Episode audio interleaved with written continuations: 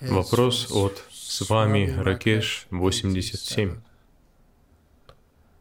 Хари Кришна Махарадж, я получил посвящение у истинного духовного учителя, но не следовал его наставлениям. И таким образом я стал гуру Апарадхи поскольку мое эго и привязанности не позволяют мне предаться ему.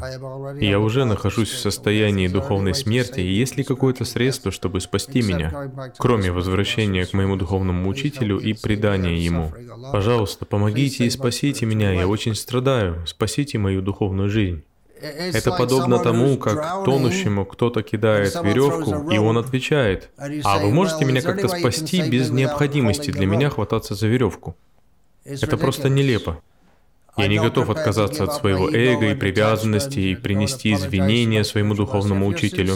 Если вы искренне, он вас примет. Если он истинный духовный учитель, и вы готовы искренне предаться ему, то он примет вас. Но если вы говорите, пожалуйста, спасите мою духовную жизнь, но я не могу, я не хочу. Я не могу означает, я не хочу отказаться от эго и привязанностей. Но все равно я хочу, чтобы меня спасли. Тогда идите в ад. Что еще я могу сказать? Духовная жизнь происходит не на наших правилах и условиях, она на правилах и условиях Кришны, которые духовный учитель доносит до нас от имени Кришны, и это истинный духовный учитель. Так что тут все зависит от вас. Вы должны решить. Опять же, это как кидать веревку тонущему человеку.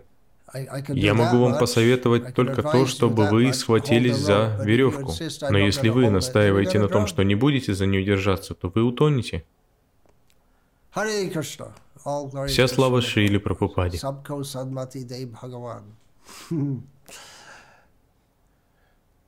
Бхагаван каждому дает хороший разум.